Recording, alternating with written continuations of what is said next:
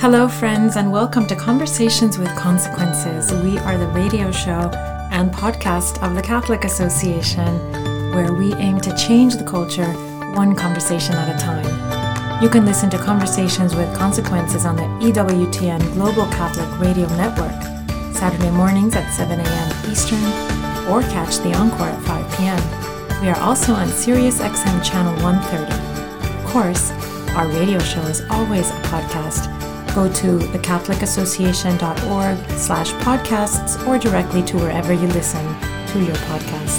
I'm your hostess, Doctor Gracie Christie, and thank you for joining us again this week on Conversations with Consequences. I'm a member of the Florida Board of Education, and I am happy to have Commissioner of Education of Florida, Manny Diaz, on with me this week to discuss some of the really exciting things that have been taking place in education in Florida, especially not caving into the secular agenda of critical race theory and gender ideology within the classrooms. There's really too much to talk about in a short interview, because in Florida, the Department of Education is really safeguarding young minds and hearts from lots of dangerous trends. And we should really make America Florida, which is one of my favorite sayings for the upcoming political season. But first, on a sad note, given the terrible acts of violence we've seen this week against our brothers and sisters in Israel and the way all of that is horrifically unfolding, I'm thankful for my T C A team, Maureen Ferguson and Ashley McGuire, who've joined me with their reactions. All three of us have been there on Catholic pilgrimage, and as mothers, daughters, granddaughters, cousins, sisters, we are just aghast at what, um, at the type of pain and suffering that families are going through there.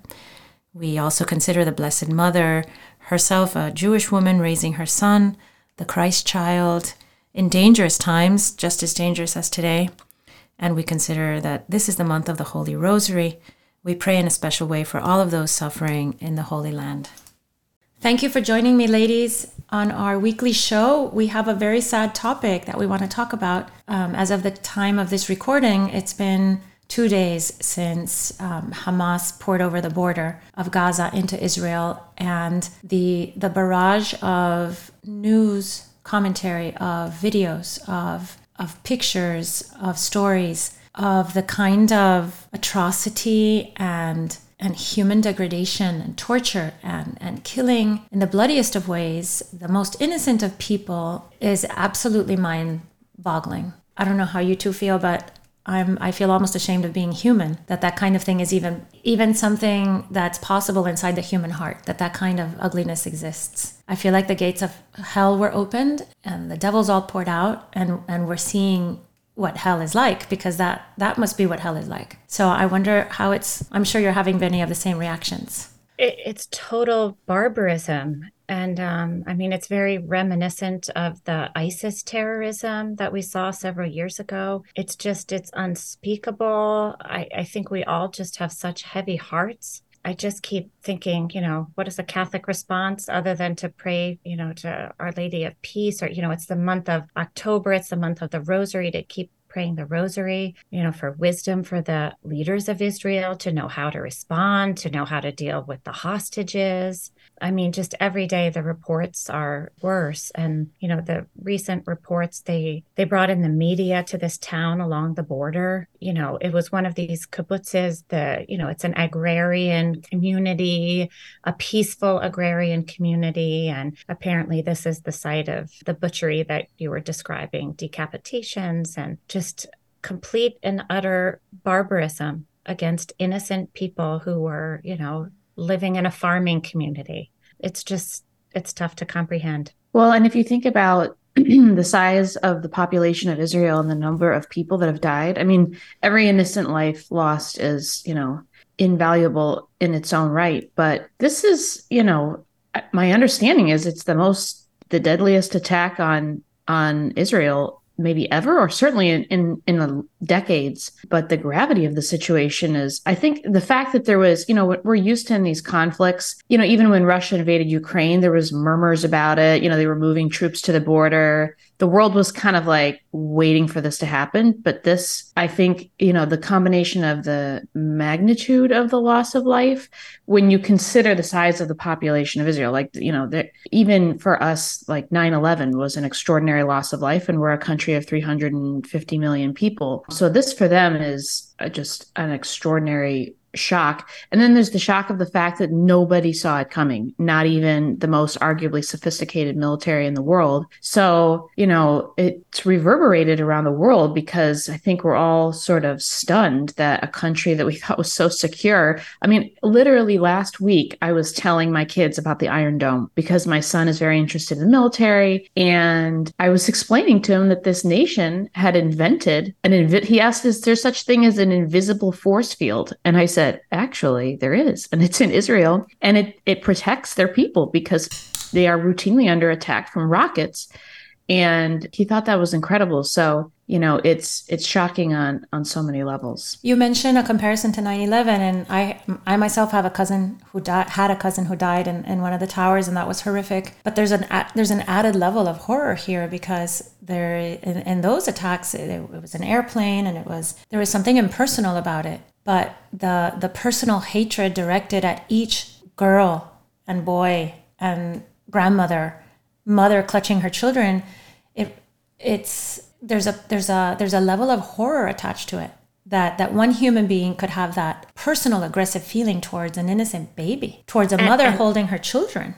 How it doesn't it, it's hard to to to even encompass that. And it, it, I heard someone refer to it as a as a, a pogrom, um, and yeah. as in the days when Cossacks would would would decimate uh, an, uh, a poor Jewish village in the Pale in Russia and and kill all the babies and rape the mothers. I mean, this is what we're talking about. We're talking about that kind mm-hmm. of um, scorched earth barbarity. And to make videos and broadcast mm-hmm. the videos, that it adds is such a whole a- other level. Such a deliberate infliction of terror, of psychological warfare. And as Ashley was saying, given the proportion of the population, I've read that it's actually almost like nine nine elevens, nine September elevenths in terms of proportion of the population. And because Israel is such a small country, every family knows somebody who was either killed or kidnapped. And of course, they, you know, they're, they have such widespread service in the armed service. So now everyone's having somebody, a family member, if not multiple family members, called up to go and fight. So the terror inflicted on the population, like you said, nine eleven was awful, awful. We lived in You know, we were in Washington, we were in suburban New York City, so we felt that so acutely. But there were, you know, we live in a vast country. You know, people in Arizona didn't necessarily directly feel the effects of nine eleven, or, in, you know, living in the mountains of Colorado, you, one might have felt very removed from the terror. But this, because the country is so small and because of the barrage of rockets that can reach Jerusalem or Tel Aviv, and, and this Iron Dome system is absolutely incredible. But when it's overwhelmed, some of the rockets can get through. So again, it's just unimaginable. Yeah, I mean, you can drive from the top to the bottom of Israel in a matter of hours. And I saw that the airport was bombed yesterday. I mean, it didn't hit the actual edifice of the airport, but the pictures show, you know, you could, looking out the windows where you'd be waiting for your plane, a plume of smoke. It was like in the car, the parking lot.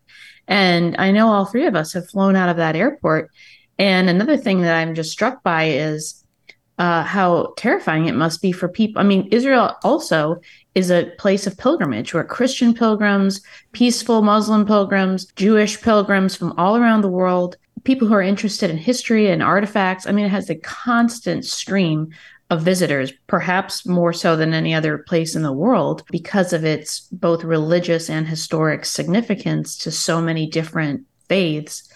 There's probably a lot of people who are trapped there right now who flew there a few days ago, not thinking they'd be stuck in a war zone, trapped in an airport where you could see bombs. The the time of year that I went in two thousand eighteen, this is when we were there. You know, my Facebook is reminding me on this day in two thousand eighteen, we were there. And to think about, you know, parents of young children or or young students who, you know, don't know how to navigate a situation. I mean, who who who knows how to navigate a situation like that? The most seasoned traveler doesn't know how to navigate a situation. Nothing prepares you for that. So I think, you know, there's so many different things to pray for, but I think, you know, probably all of us know somebody who's stuck in Israel right now. My own brother was there just a couple of months ago. You know, you mentioned, Maureen, about being Catholics in this in this moment. And this is, it, that's an important point. What what I keep thinking of is when uh, Saint Pope John Paul the Second, he visited for the first time, I think it was the first time a pontiff had gone to a synagogue. He visited the Roman synagogue in nineteen eighty-six, I think it was. And he referred to the Jews as our elder brothers and sisters.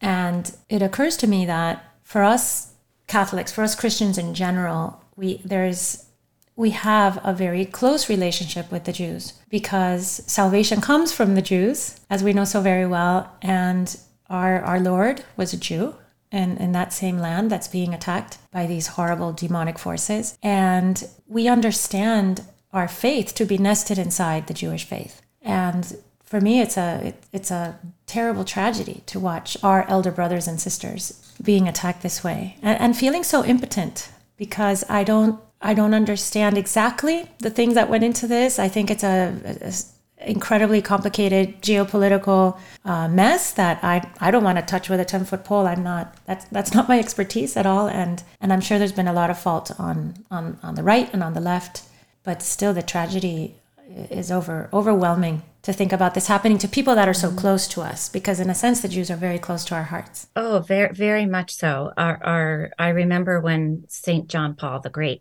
said that, that the Jews are our elder brothers and sisters in the faith. And I've been thinking how important it is to go to Our Lady in this situation when, when one thinks of all of these Jewish mothers in Israel that are mourning the loss of their children or parents, because of course they dragged off the elderly as well. But I think Our Lady was a Jewish mother who knows the loss of a son. And um, I just think it's, you know, if ever there was a time for us to pray the Rosary, this is it. But also, we've all been to the Holy Land and visited all these incredible pilgrimage sites. I mean, it is such a holy place. I, I remember after my husband and I went there for the first time, we came home and we opened a separate bank account that we named the Holy Land account to save money to bring our children back there, because it's so moving to be there and literally walk in the footsteps of Christ and, you know, see, you know, to pray at the temple, to pray at the Sea of Galilee, in the Garden of Gethsemane, you know, at the Church of the Holy Sepulchre, of course, at Calvary. And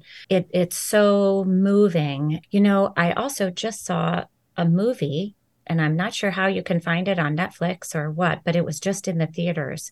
Uh, and it's called Route sixty.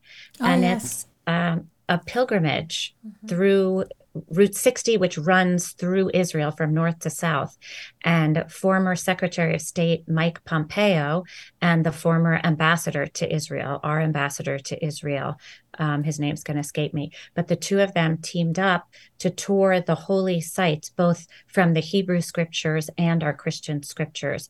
And they traveled down this Route sixty, stopping and kind of reflecting on various scripture passages.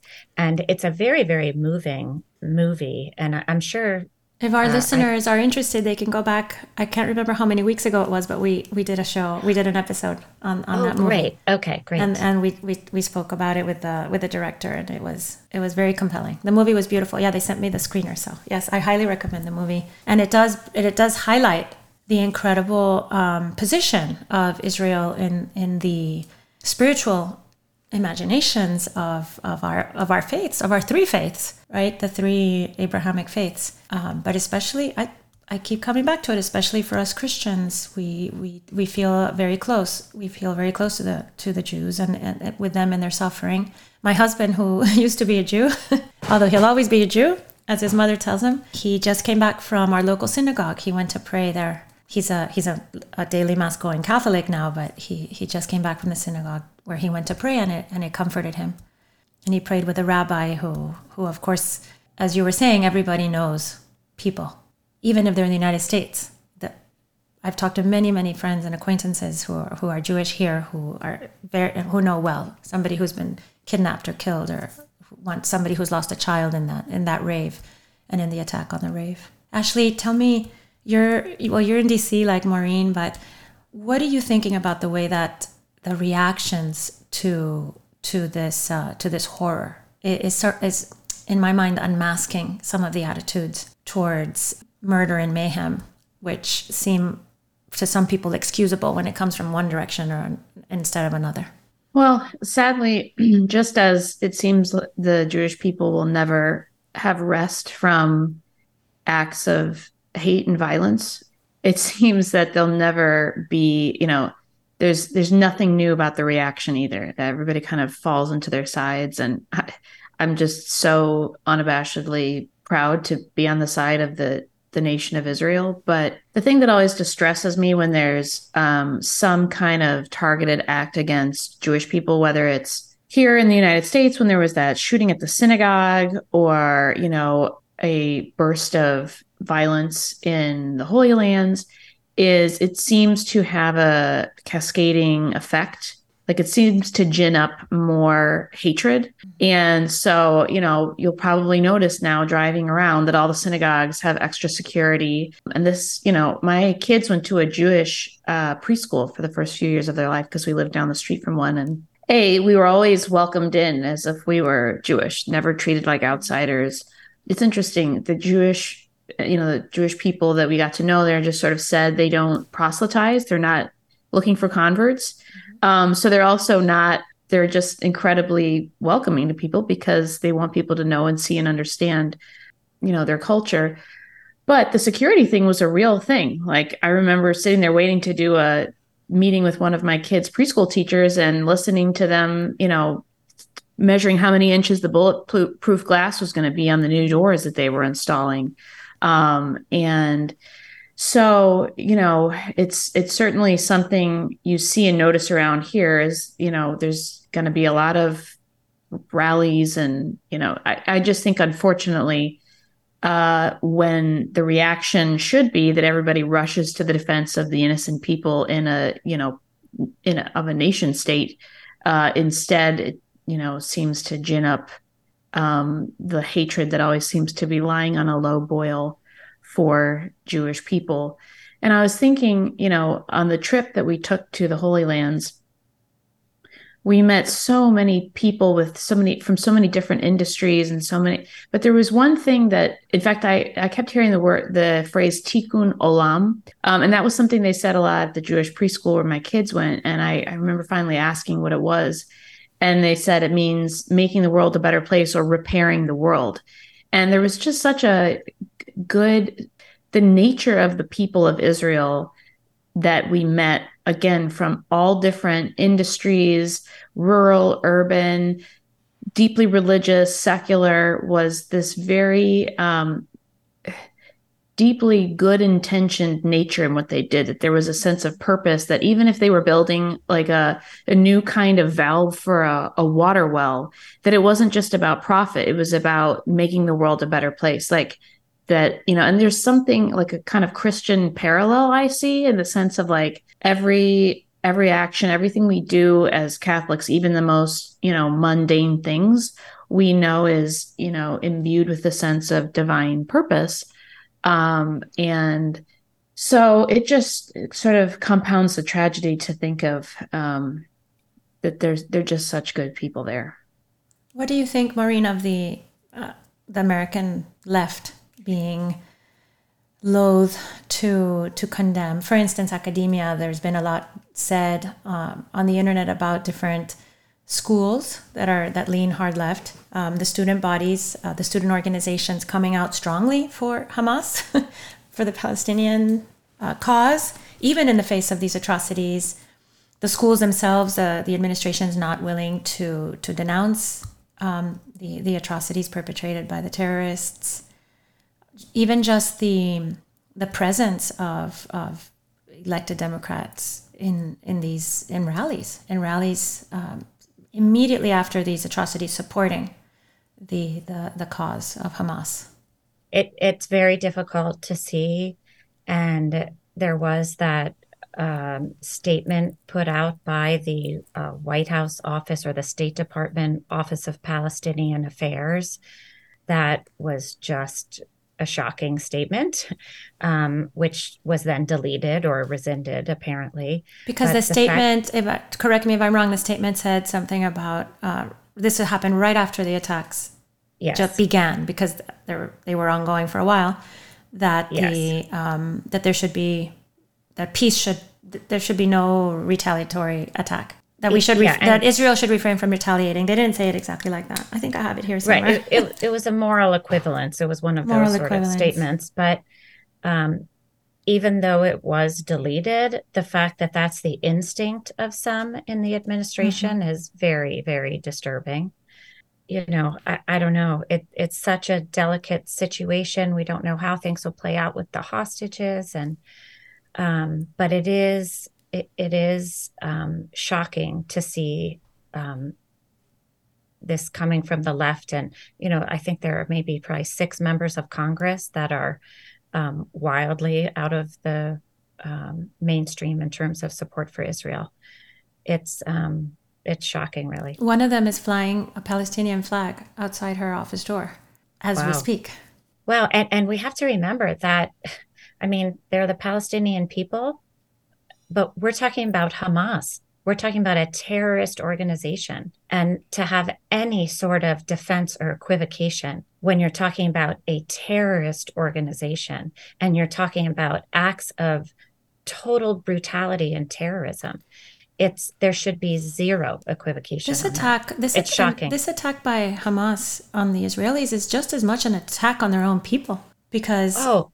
the people of Gaza are going to suffer tremendously the consequences of, of these attacks. They're suffering course. as they're suffering as we speak. It's almost it's almost like their own people are are their own hostages. They're holding their own people hostages in a war of attrition. You're absolutely right that the Palestinian people are held hostage by the terrorist organization that runs their little strip of land, because they use their own people as human shields. Mm-hmm. They place their rockets next to daycares and hospitals and schools.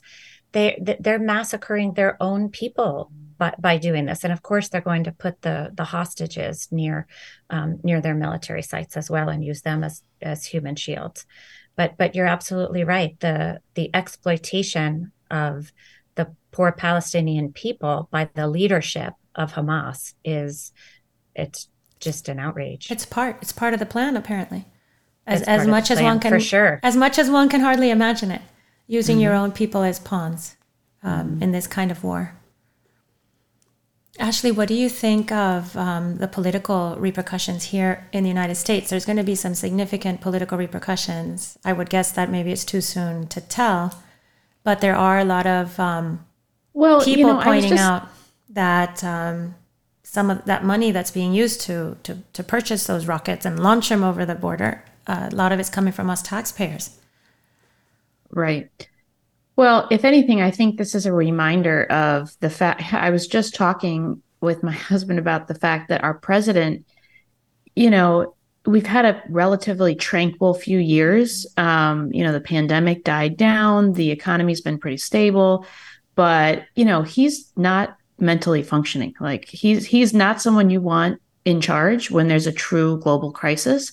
And, you know, these... Um, mm-hmm. There's been a lot of, uh, you know, f- flare-ups in Israel, but this is, as we've discussed, on a whole nother magnitude. And this is the time when you really want a leader who demonstrates backbone and um, mental acuity. And so I, I think it's just a, an important wake-up call for Americans that the president is not just a figurehead, um, and that it's it's moments like these that call for for true leadership. And um, and so there's that. But I do I do actually think that as this on you know plays out, people are going to um, I think generally line up in support of Israel because.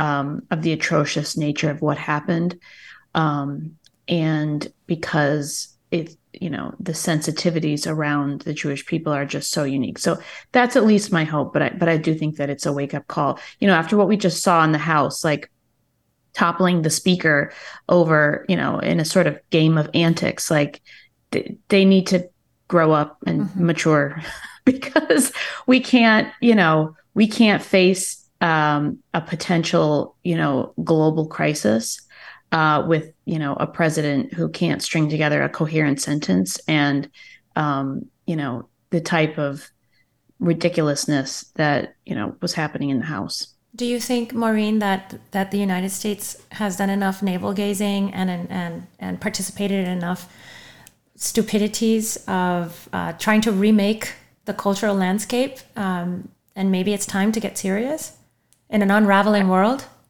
I think we need to pray so much for good leadership for our country. It's, um, you know, it's. It's it's always bad to have weak leadership in a country, but it we're so vulnerable um, with our current leadership in, in both parties, really. Um, I think we all really, really need to pray that strong, good leaders come forward. Well, um, thank you, ladies, for joining me. And, and I hope that all of our listeners, no, I don't hope, I know that all, our, all of our listeners will, will be joining us in, in prayer for For um, for all the people that are suffering in the Holy Land, whether as the victims of terrible aggressors or, or the pawns in their own in their own country, which they are they are holding, um, and all their friends and family here and abroad that uh, that woke up to a terrible realization last Sunday that that the world is a very ugly place and that and that human nature is capable of, of true brutality. So thank you, ladies. Thank you, Gracie. Thanks, Gracie. Every morning, the Catholic Association reviews all the latest news and sends our subscribers a carefully curated collection of the most important news of the day. Items are specifically selected for a smart Catholic audience like you. Don't let the world take you by surprise. Subscribe to our daily media roundup at the catholic association dot org.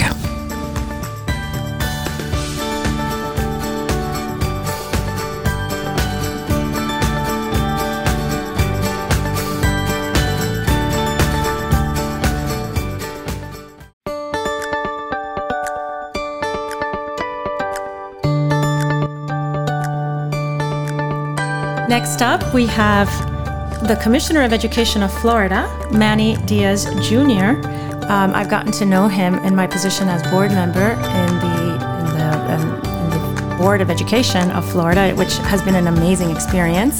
And I've learned so much. And, and one thing I've learned is that uh, Manny Diaz is a wonderful Commissioner of Education. So welcome to the show, Manny. Thanks for having me. It's a pleasure to be with you. Well, I've, I've been asking for some time for you to give us uh, some of your precious, uh, the minutes of your day, which are so full all the time, um, to tell us, uh, so we could talk about some of the wonderful things that are happening in education in Florida.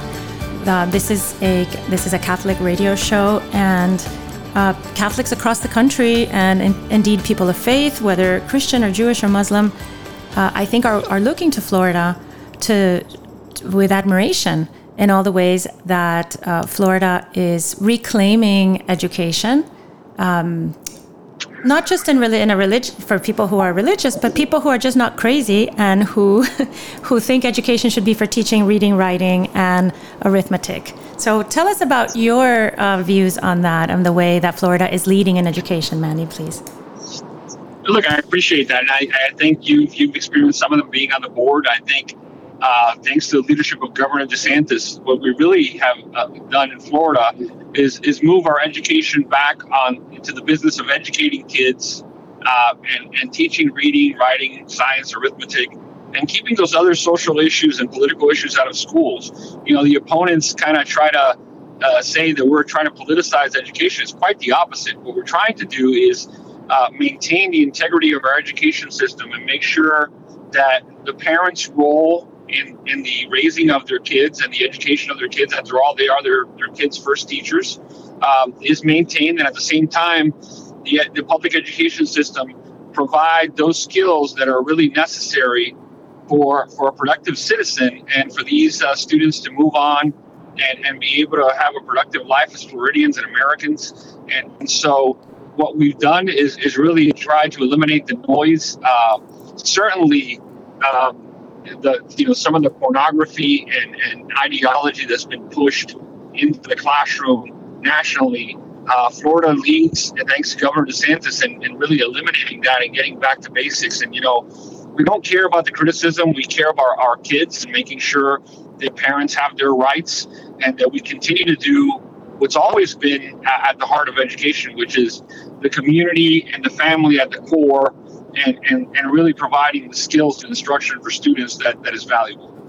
You know, you mentioned criticism, and unfortunately, there there has been horrible criticism about the what I think are wonderful leadership positions in Florida in, in reclaiming edu- the education of children, and also reclaiming um, the rights of parents to be informed about what their children are learning and to be part of the process, and, and not just to have the children sort of be subject uh, to the state and to whatever whatever vision, uh, political vision is, is extant in the state at, and and being pushed by people's like like the teachers unions, for instance, right, which who have a political agenda.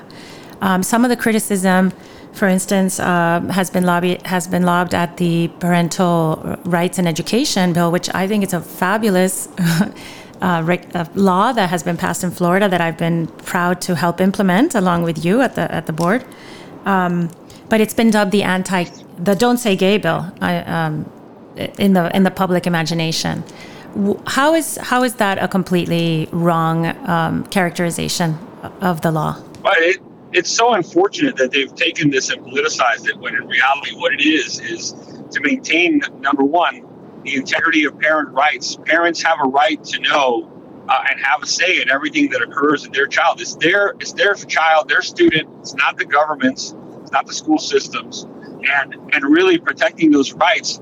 And you look where Governor DeSantis doesn't back down and really is, is ready to take on that fight. If you're going to fight us on maintaining parents' rights and their integrity to be able to, to raise their children in Florida, we're, we're going to stand in their way every single day.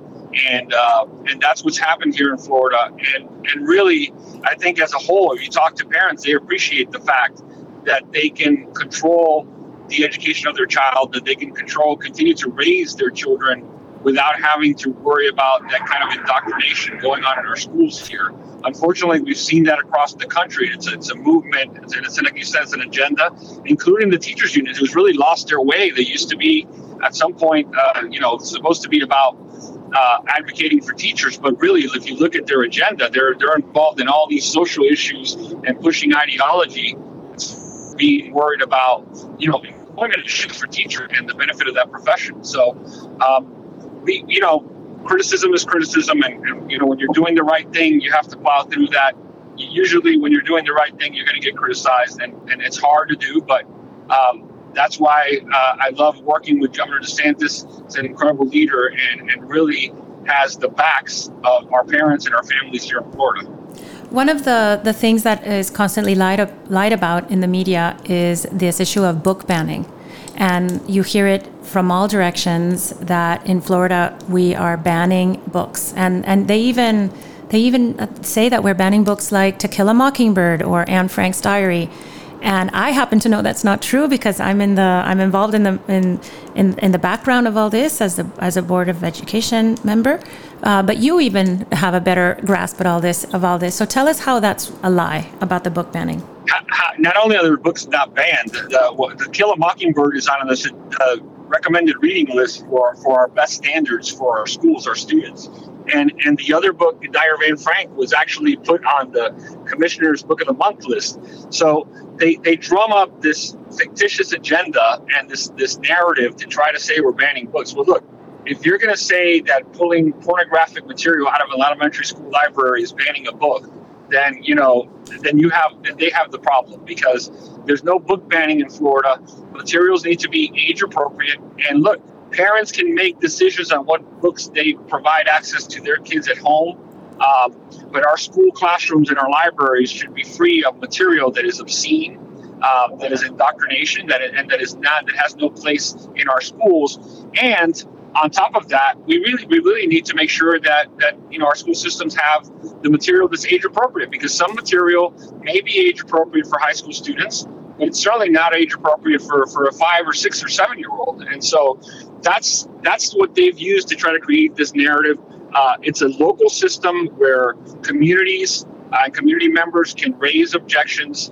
It's handled locally by the school districts, uh, and there's no book banning. But again, they will continue to spin this narrative to try to say that we're banning books, when if you look at the books that have been removed by this process locally at schools, they're all books that don't belong in, in, a, in a kid's library. Mm-hmm. Yes, um, and and some of them are so and so pornographic and so ugly that they can't be talked about openly in places and, and meetings like school board meetings, which you can watch on YouTube if you if you if you take a moment to, to Google it.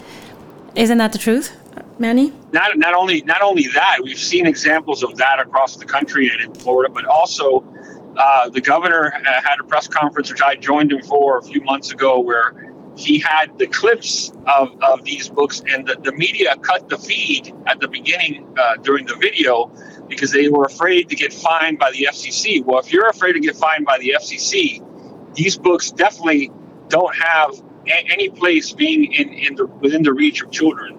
And, and again, they can try to spin that narrative, but the, the proof is in, in the in the in the pudding when it comes to those books. And again, it's a local process. Uh, it goes through a rigorous review, and and local uh, elected school board members get to decide um, on these objections. And, and look, sometimes book, books have objections. They're reviewed, and sometimes they're kept on the shelf because they don't have inappropriate materials. Sometimes they're moved to a, a higher level of access, in other words, for older students, and that's part of the process. One thing I discovered about books uh, in my in my capacity on the board is that many books, uh, many textbooks, have had, when examined, uh, even math textbooks, when examined for content, we found them to have uh, C R T and racialist tropes inside things like uh, word problems in math books. Um, this this obviously goes to the what, what they call the anti-woke legislation, where we are trying to find um, instances in which the woke, you know, the woke thing, which is C R T um, and transgender ideology, for instance, is injected into the different things that the children are exposed to through their textbooks. Was this a surprise to you that our textbooks have to be examined, even math textbooks, for this kind of thing? No, we actually did that review last year uh, when we were doing our state adoption for textbooks, and we had to reject a lot of the books and push back on the publishers because, look, math should be about math. Why are we in trying to inject these ideologies or these concepts into a math book where students need to learn math? We need to raise the proficiency of our students in math and reading and not inject these other topics or ideologies into a math book. There there will be perfect time when, when these students are older and in specific classrooms to talk about theories, and especially when you get to college, you know, you have the ability to have these debates and have these conversations. But to try to put this into a math book where you're now, you know, subtly injecting this into a student's mind when they should be learning math, you know, that that is that is something that, that we took a stand on.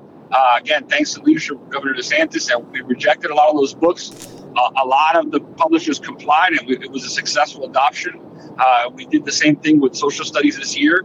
But there's a constant, definitely a constant agenda trying to push these concepts, these ideologies, these theories into subjects where, first of all, they don't belong. Second of all, they're not age, age appropriate. And, and it's just uh, plain indo- indoctrination, and we have to protect our kids from that. Commissioner Diaz, you have uh, a long, your entire career has been in education, although you, of course, were in the, you were a senator in the, the Florida State Senate, and also you were in the House of Representatives, and those were your political positions. But you come from a long, um, a long life history of, of public education, and yet you're very interested in school choice. And under Governor DeSantis, um, this year we have instituted um, universal school choice in Florida, where every child Um, can take the can take their the, the education invest, investment that the state makes in the child and use it in a po- in a private school. Why do you think um, universal school choice is good for the whole state of Florida?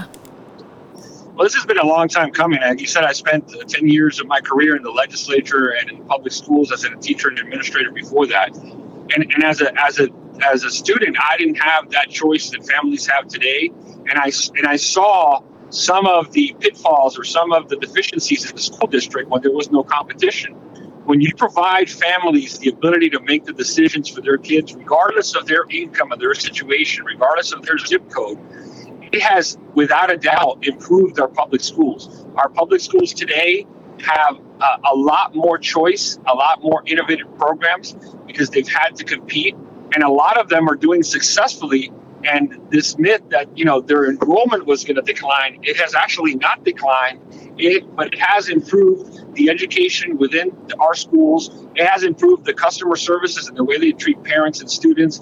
It's it's just been an improvement because when you have a, a, a place where parents have, students have the choice, that raises the level of competition and provides better options. When parents can pick up and vote with their feet and decide where they're going to invest those dollars allocated for their education of their children, that improves the system because everybody's trying to raise their game.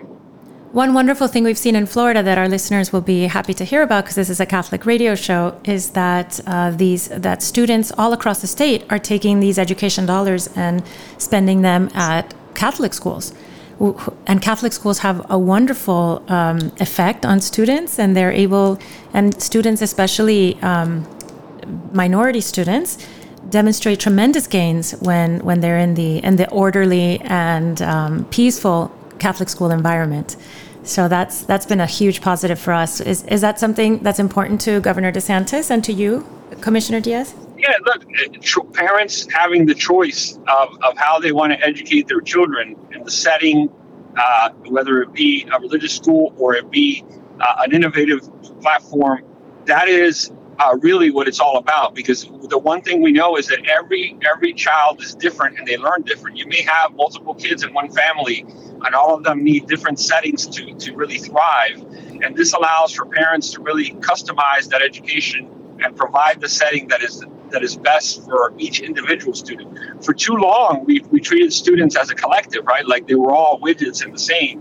And and school choice has really allowed uh, for these decisions to made, be made at the at the at the you know at the closest level, the family unit, for the parents to make that decision uh, and really decide what the best setting for these students are.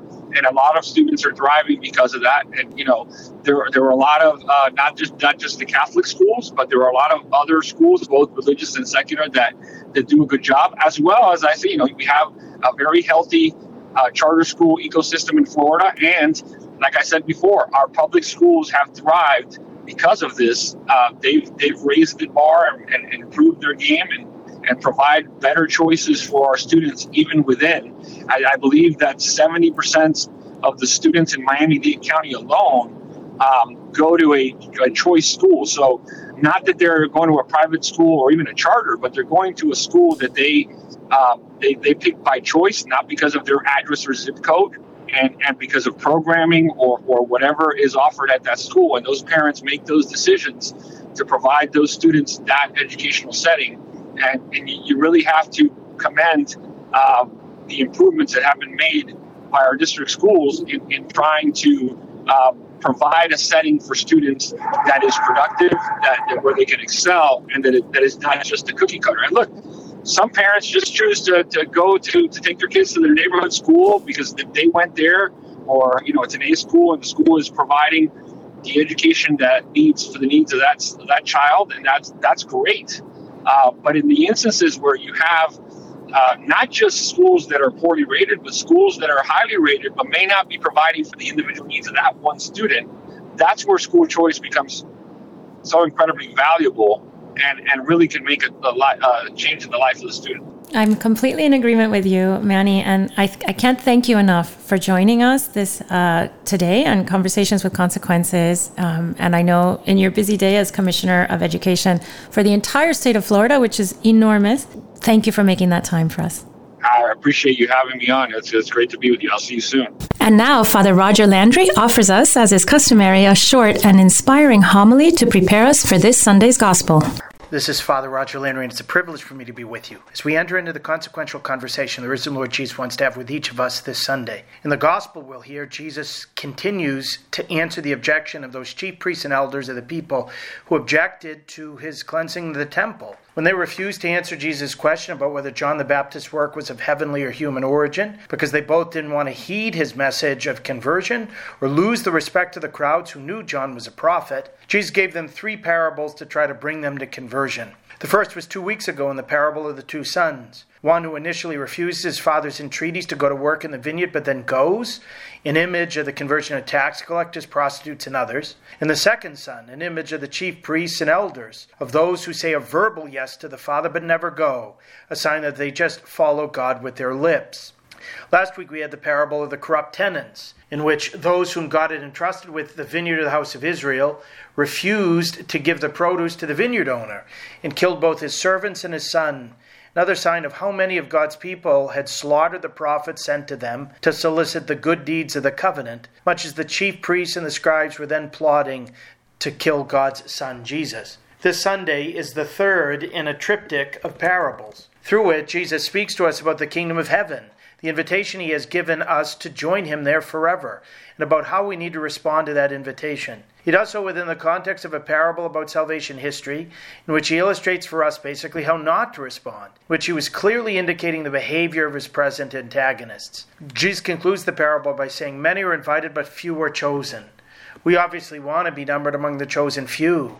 The chosen ones are not those whom God somehow favors over others. They are those who fully respond to having been chosen by God. Therefore, it's important for us to pay close attention to what Jesus tells us this Sunday, so that we'll respond to his invitation, choose him who has chosen us, and help the many we know also learn how to become among those who will celebrate with Jesus at the joyful wedding feast that will know no end. Jesus compares the kingdom of heaven to a wedding banquet a king throws for his son. This is a clear reference to heaven and illustrates how God wants all people to be saved and come to this feast. There are three parts of this parable that we need to ponder. First is the invitation. Jesus says that the king sent his servants to call those who had been invited to the wedding banquet, but they wouldn't come. It's an unbelievable response. When there's a royal wedding, like, for example, Charles and Diana or William and Kate, it becomes one of the hottest tickets of all time. People do everything they can to go, but not in the parable. The invitees refused.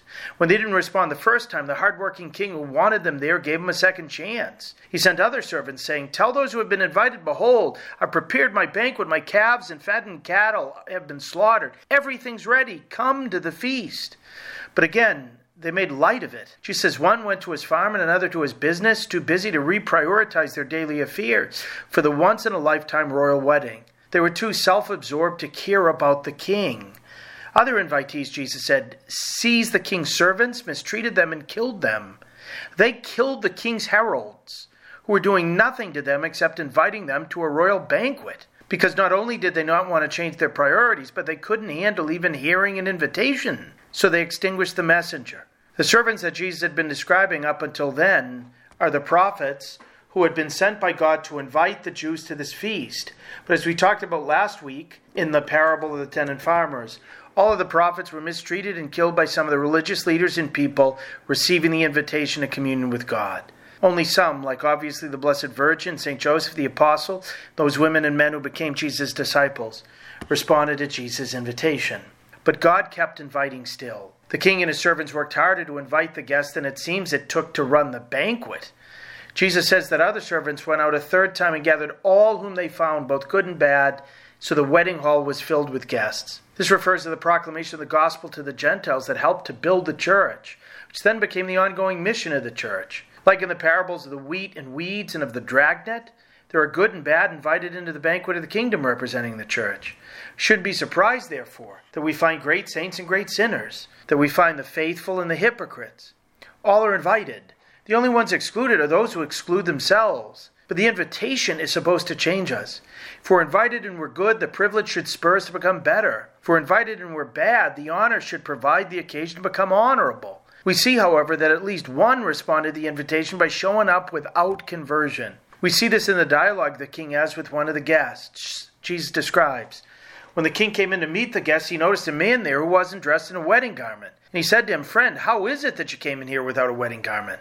The man was speechless. The king said to the ten attendants, "Bind him hands and feet and cast him into the darkness outside, where there will be weeping and gnashing of teeth."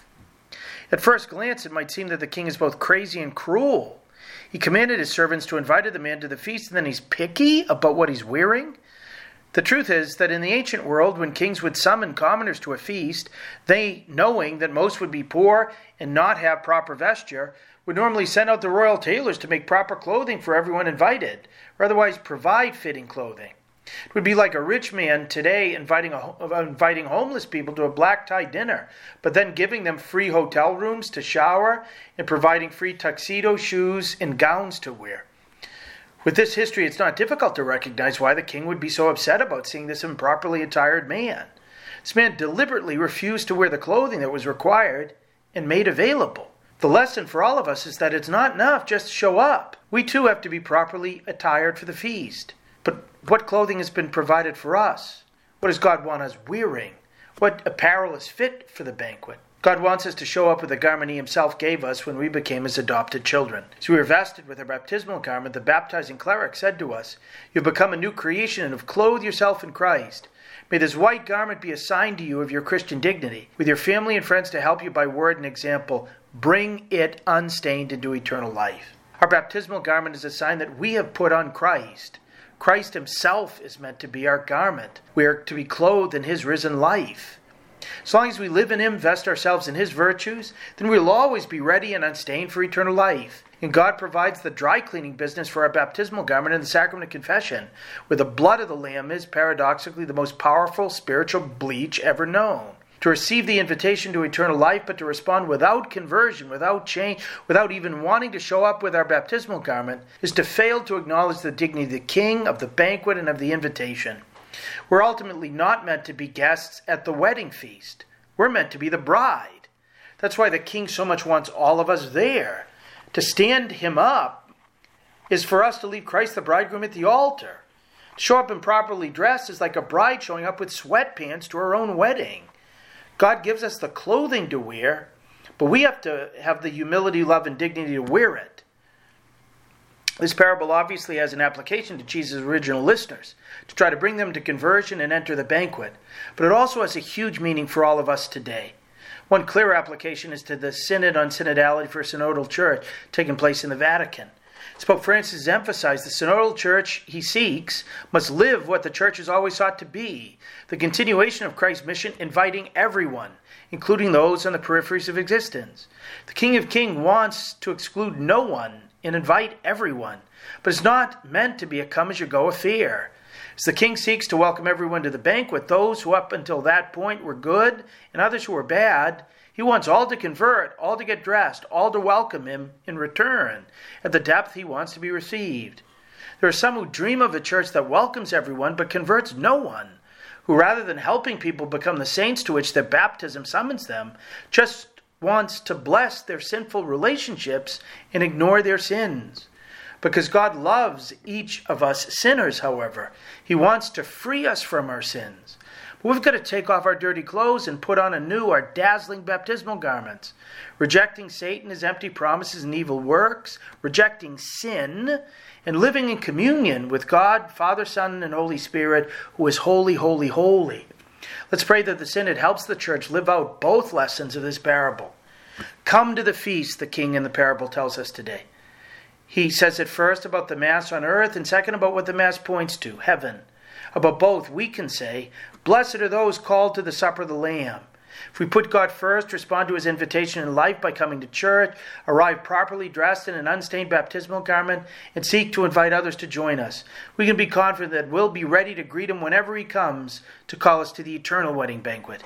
This will be the best means for us to be numbered among the chosen few, who will say in the words of King David from the psalm we'll hear this Sunday, I shall live in the house of the Lord all the days of my life. Thank you, Father Landry. To hear more from Father Landry, check out his website at catholic preaching dot com, and you can also catch his writings at E W T N's own National Catholic Register. A big thank you to all our listeners for joining us. I hope that this show was helpful. I hope that it gave you more peace and more hope and more joy, and you go with our prayers.